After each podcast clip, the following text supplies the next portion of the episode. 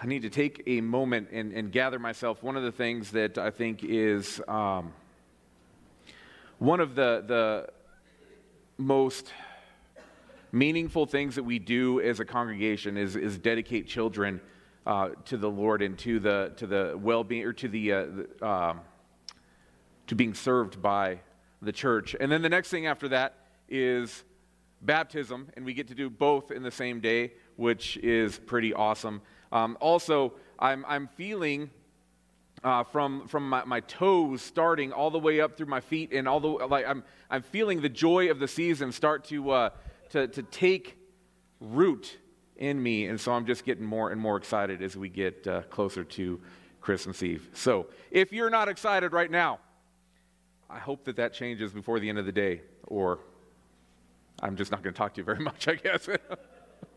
That's not true. I'll talk to anybody. Um, we, why don't we pray? Father, with all the things that are happening around us and also with the busyness of the, the, the coming season, how after Thanksgiving, the pace of the secular world seems to increase. I pray that, that we would now be stilled by your presence. And so, Father, would you allow your peace, the peace that transcends all understanding, to rest on us?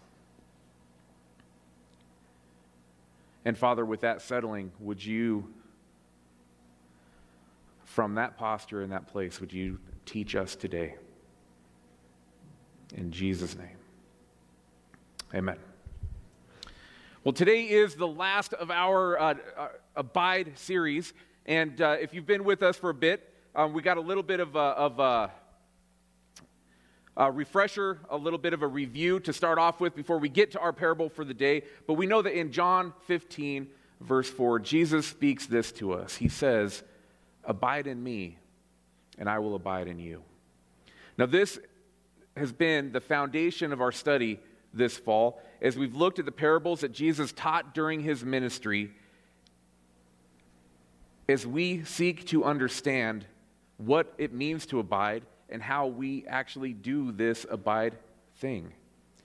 We've also begun to recognize the fact that we are creating our own language here at, uh, at the vineyard. We are calling that language BVC ish. Um, and, and so then, with the word, the NLT translates as remain, or some other translates use as abide. It's a word that, that we have robbed from the, the Greek lexicon it is no longer Greek. We firmly planted it into our native tongue of BVC ish, the language this, that we're creating together and that we will continue to create as, as time moves forward. Uh, this is our language of interpreting Scripture, and the word abide in BVC ish is meno, meaning to abide, remain, endure, to stay with, or continue. This word is also used to describe a, place that we would stay or a place that we would dwell, a place where we would remain. John uses that this word in the Greek, he uses this word meno uh, because he's creating a metaphor of, of dwelling and hospitality to describe the relationship between Jesus and those that believe in him. This word meno. But also, he uses the word to describe Jesus the Son's relationship with God the Father a mutual abiding, a mutual remaining in each other. Now, what we found during this fall series is that this passage means to meno in Jesus is to draw life from him. When we draw life from Jesus, when we meno Jesus, when we abide in Jesus, we can draw life from nothing else. To draw life is more than just to be nourished by or sustained by.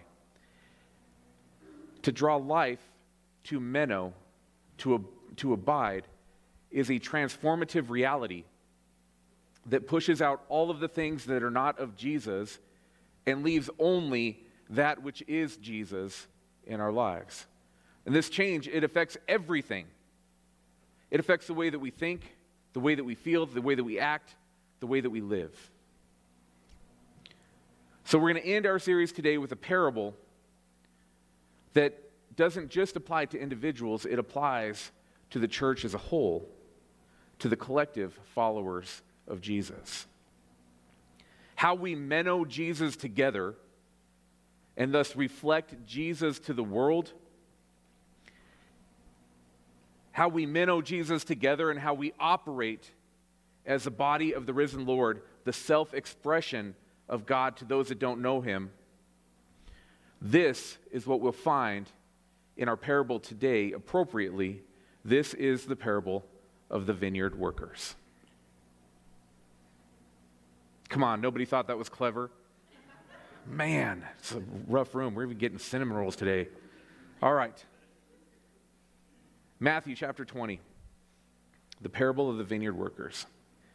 For the kingdom of heaven is like the landowner who went out early one morning to hire workers for his vineyard. He agreed to pay the normal daily wage and sent them out to work. At nine o'clock in the morning, he was passing through the marketplace and saw some people standing around doing nothing. So he hired them, telling them he would pay them whatever was right at the end of the day. So they went to work in the vineyard. At noon and again at three o'clock, he did the same thing. At five o'clock that afternoon, he was in the town again and saw some more people standing around. He asked them, Why haven't you been working all day? They replied, Because no one hired us. The landowner told them, Then go out and join the others in my vineyard. That evening, he told the foreman to call the workers in and pay them, beginning with the last workers first.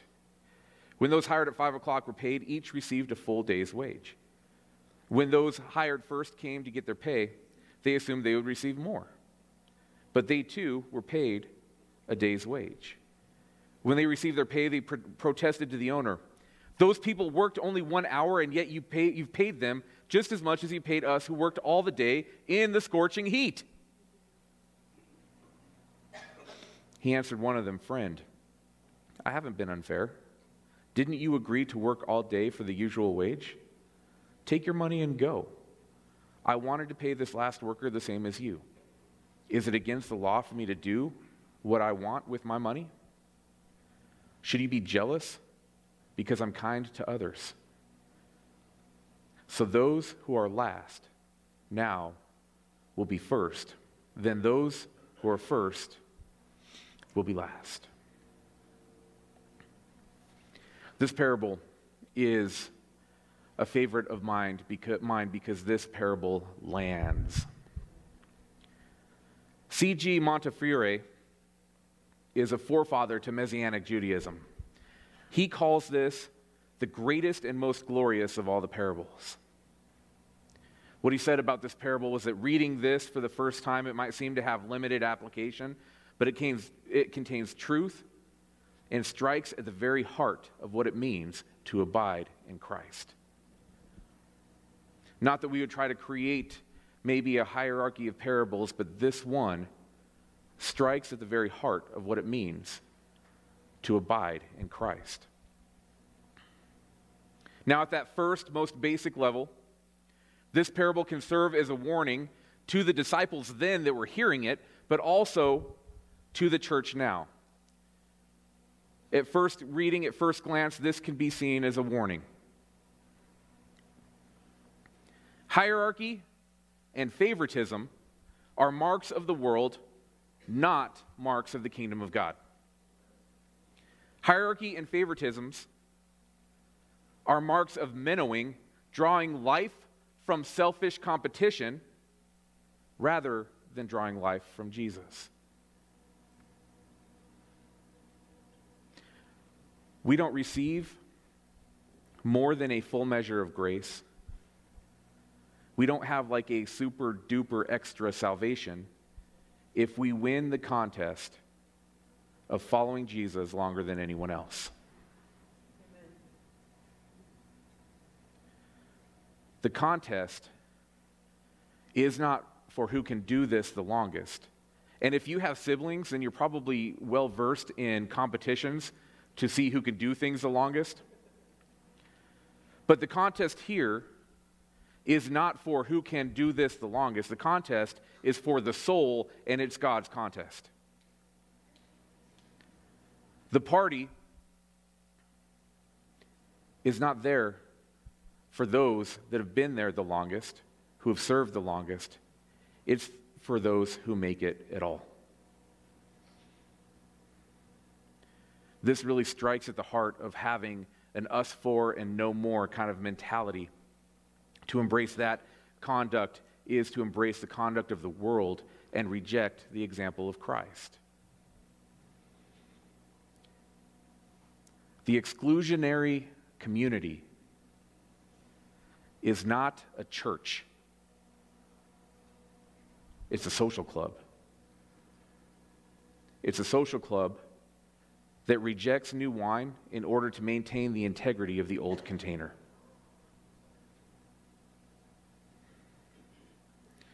Now, that exclusionary community that is not the church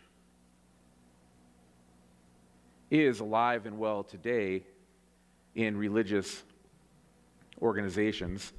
And the religious of the day that, that Jesus was teaching in had, had also created the same kind of dichotomy and creating all kinds of barriers that they required people to clear in order to be considered uh, one of them. All types of barriers that must be cleared in order to be accepted rather than excluded in the community. Those that had been able to, to clear these human made barriers earlier in life had a special honor in the community.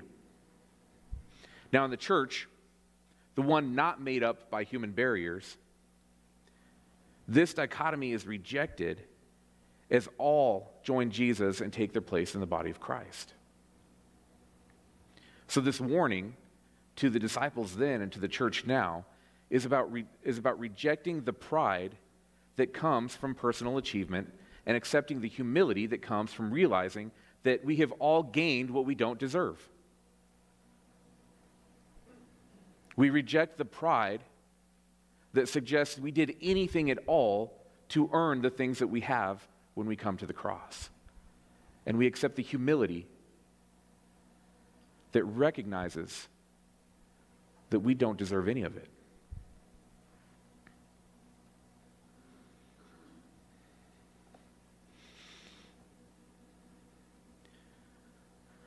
This is about not making the community about self, but making self about the community. Instead of your church or my church, it becomes this is the church that I serve. Instead of a building where I go to consume, it's the place where I fit into a body that serves as the expression of the living God. Wrapped within this message, to avoid hierarchy and favoritism, is a warning to the Jews that are listening to be ready for what the church would soon look like. As the nation of Israel, they were the chosen people of God. They are the chosen people of God. They were chosen by God for the purposes of His plan to bring reconciliation into the world. Soon, very soon, along the timeline of, of this plan, they would have an opportunity to be united, to be united with the Gentiles their non Jewish neighbors as co heirs to the saving grace of the loving Creator God. This parable is, is preparation for the new reality of the church to come. In, in Romans 11, we see Paul tell us of God's special olive tree. The tree of Abraham, the, using this tree as a metaphor, this tree is a metaphor for the plan of God for the world and the intentional family that this plan creates. The members of the nation of Israel that recognized and believed in Jesus are the roots of this tree. There are some branches broken off due to unbelief in Jesus. But when faith and belief comes back, those branches can be grafted back into the tree as belief in Jesus would return. Now, as Gentiles, we join the non Jewish members of the church as the wild branch grafted into the tree of Abraham. And thus, together, we create the family of God. And so, what this parable really is, this is basically the warning that, that Clark Griswold never got that cousin Eddie was coming for Christmas. This is the, the, the Jews getting the warning that, hey, the wild branch is coming, so prepare. I think Clark would have prepared differently had he known. No hierarchy, no favoritism in the family of God. That brings us to the next point that we can pull from this parable how this teaching presents the love and comfort of God. William Barclay uses the image found in Revelation of the holy city with 12 gates when he unpacks this parable. He says this With the gate facing the east, some will enter the kingdom of God early, at the dawn of their life, while still others will enter in the twilight from the west gate as the sun sets behind them. No matter when a person enters the kingdom of God, late or soon, in the first flush of youth, in the strength of midday, or when the shadows are lengthening, they are equally dear to the Father. Think of the comfort that comes from that reality. We have the comfort that flows from the love of God visible from this parable. Each were paid the same wage, were shown the same love, whether they came at five or they came at dawn. Comfort flows from the love of God, and the love is evident in this parable. Now, though, we can take a look at the compassion of God that flows from this parable and how that compassion gives us an image of what it is to abide in Jesus, to draw life from Jesus, and to allow the life that we live abiding in Jesus to draw power from Him and to bear fruit. In other words, this, I think, really is truly the main point of the parable of the vineyard workers. Consider the workers waiting in the village for work. Now, the harvest creates a need for an influx of temporary workers. This would lead a village common area to, to be packed with able bodied harvesters, outfitted with their own tools, ready to be hired on to a crew that would then go into the vineyards and bring in the grapes. This was a regular part of the, the agricultural life of Jesus' time and of this geographic location. This is a normal part of the annual life. The grape harvest would come at the turn into autumn, late summer into autumn. It would come before the rain began. It was important for the grapes to be brought in before the rain starts, and so this caused a race between man and nature that, that created the economic imperative of having a larger labor force ready for temporary duty. You wouldn't necessarily need this large of a labor force during the rest of the year, but as you're racing the, the coming rain, you need as many as you could hire. And indeed, as many could be hired, would be hired.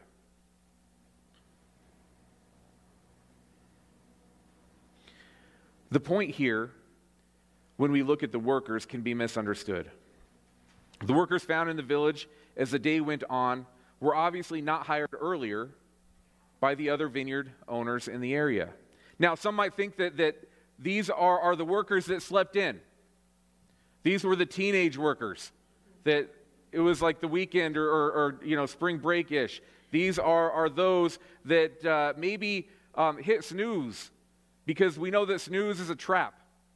This is one of those, it's like a Lay's potato chip. You can't hit it just once. Amen? Right?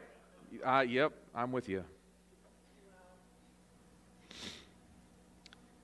We might think that these are the lazy ones that needed to sleep off the night before. Maybe these are the ones that were more interested in, a, in getting a good lunch or an afternoon siesta. In other words, maybe this parable is about me, but it isn't. Concluding that their lack of employment is tied to work ethic is a mistake that avoids what I think is the main point of this parable. And also, that idea that these were the lazy workers, it's actually not supported by the scripture that we just read or by the historical narrative that Jesus is speaking into. That idea that these are the lazy ones isn't something that we can actually defend with scripture.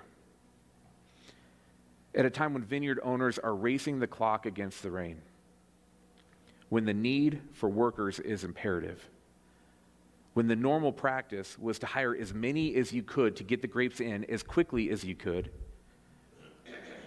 there are workers there that wait all day and are not hired. Instead of seeing them as the lazy ones, how about the ones that stayed from dawn until 9 a.m., and then again into noon, and then as the day went on into 3 o'clock, and even at 5 o'clock, they were still waiting to be hired? It doesn't strike me as somebody more interested in the afternoon siesta than in feeding their family. So instead of seeing this from, the, from an angle of lazy workers not ready to go when the sun comes up, what we see are these able bodied workers that are passed over due to something else. That something else is very simple that leads to something complex, and then right back to being rather simple. The simple point is this they weren't hired because nobody wanted them. They weren't hired because nobody wanted to hire them. No one wanted them. No one wanted these workers. Think about the trade off. I would rather risk losing part of my crop than hire you.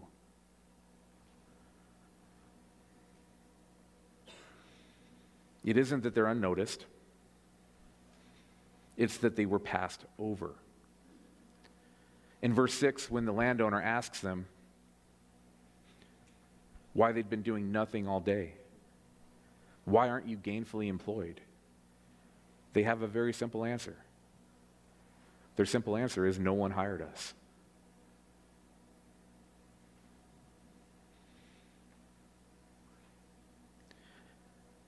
Using this parable to learn how to abide in Jesus, how to meno Jesus as individuals and a community, we can take note of what the landowner did. With these people, no one wanted to hire the ones that no one wanted to work with, the undesirable. Now, as I said before, this presents what looks like a complex problem, but it's really simple. This is prejudice. The prejudice of the other landowners kept these workers from being able to use their skills, their talents, and their energy. Prejudice is keeping these workers from the source of life, from economic survival. And that means that their families are going to be impacted as well. They have no work because no one wants them. Now, we can speculate as to what it was that made them undesirable, and we can use some historical inquiry to kind of back up that speculation. So, what was it about them that made them undesirable? That, that word prejudice is such a charged word now in, in, our, uh, in our culture that we really need to, to take a look at what is going on here? What is making these people undesirable? At this point in history, the nation of Israel had three common enemies themselves, which were really the other Jews, Samaritans, and Gentiles. Now, other Jews would be undesirable if they were not, in the eyes of the beholder, clean. If the behavior was deemed unacceptable, if they were poor, if they were different from what one would view as good, they would be shunned. A standard or expectation would be created. And anyone outside of this standard would be seen as less good than me. The subjective nature of this kind of expectation and standard building allows for excuses for the ones that make the expectations. But that's a whole other sermon, right? Or maybe not.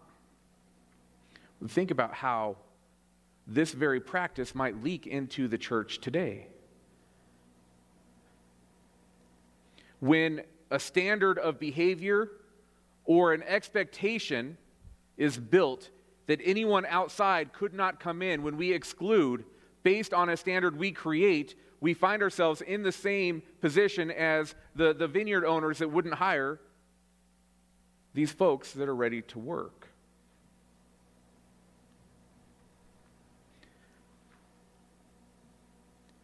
So, other Jews, also Samaritans, Samaritans are, are seen as, as apostates. They're, they're seen as pagans, unbelievers, people that, that had not, that they, they had been at one time, they had been heirs to the kingdom, but they had allowed themselves to be polluted by the world.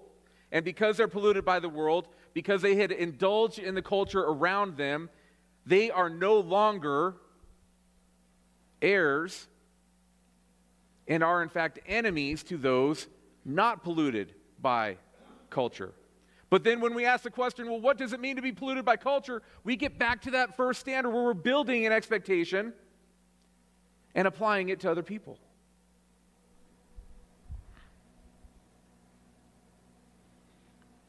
They'd indulged in the culture around them and are now not worthy to be hired. And then also we have Gentiles. Gentiles had no place in the community of believers because they were pagans and to be associated with a pagan would violate one of the standards that we'd set up before. And so when we look at those that are undesirable, we have a large population of folks that could fit the mold of the undesirable, of the unhirable.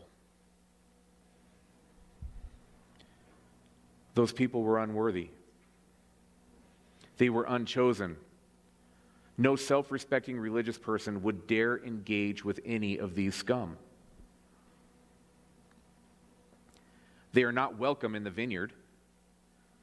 They're not welcome in the community, and certainly those that had polluted themselves with the culture of the world had canceled their inheritance in the family of God.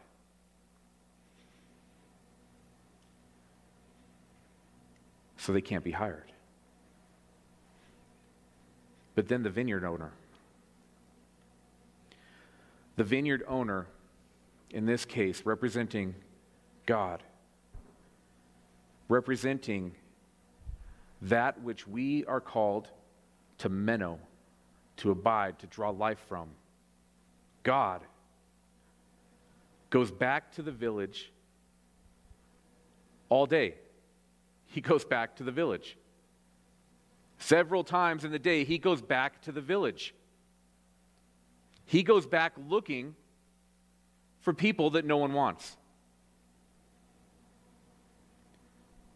This wasn't just a chance encounter. He didn't happen to go back to, to go to Ace because they didn't have the right drill bit. He wasn't just running an errand as he went back. He went back several times throughout the day and found more. And when he found them, he wasn't just about their inclusion.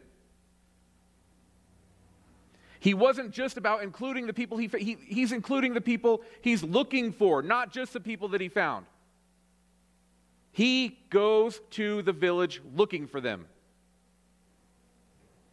A stark contrast to exclusion. These people, the sort that no one wants to hire, are those that Jesus seeks out all day long. And when he finds them, he invites them into the kingdom and he offers them the same wage as those that were there all along. Total entry into the kingdom.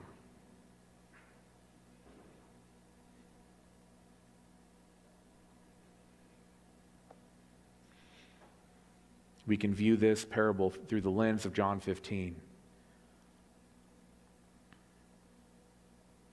Because this, this parable calls us to a place of evaluation and then likely to some action. John 15, 5 through 9 says this Yes, I'm the vine, you are the branches.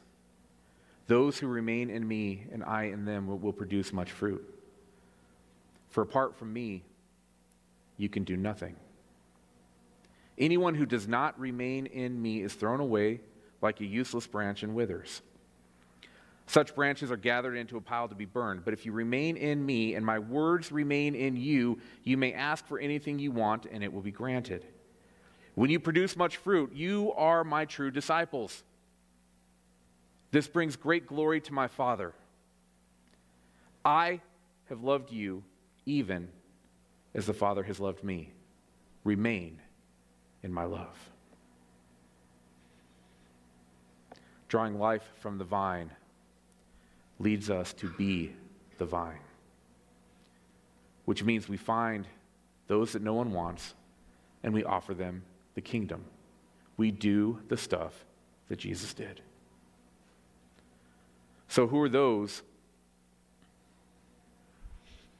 Who are those that we are unwilling to engage with? Who, as vineyard owners, would we not hire as we move through the village common areas? Are there people that are so polluted by the culture of this world that we've decided that they are not able to be hired into our vineyard?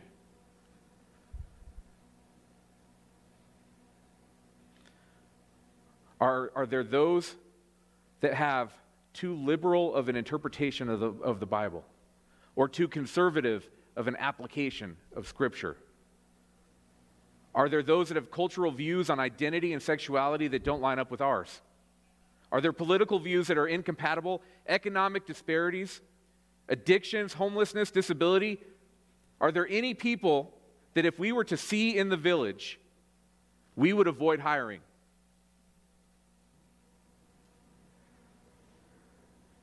Are there any people we would walk past? This honest evaluation is essential at both the individual and the corporate level. We have to ask ourselves these questions as individuals, and then we, as the vineyard, have to deal with this together and ask ourselves these same questions. The actions of the landowner the example that Jesus is setting in this parable is to love the unlovable, to invite those that make us uncomfortable. This, I think, is the message of the parable of the vineyard workers. To meno Jesus, to abide, to remain in his love, is to be like him and do the stuff that he did as his self expression to the world. It means that we open the door of relationship to the undesirable. Now, I want to make this point clear because this is a hurdle. Opening the door to invitation is not the same as condoning anything that somebody says, does, or, or believes.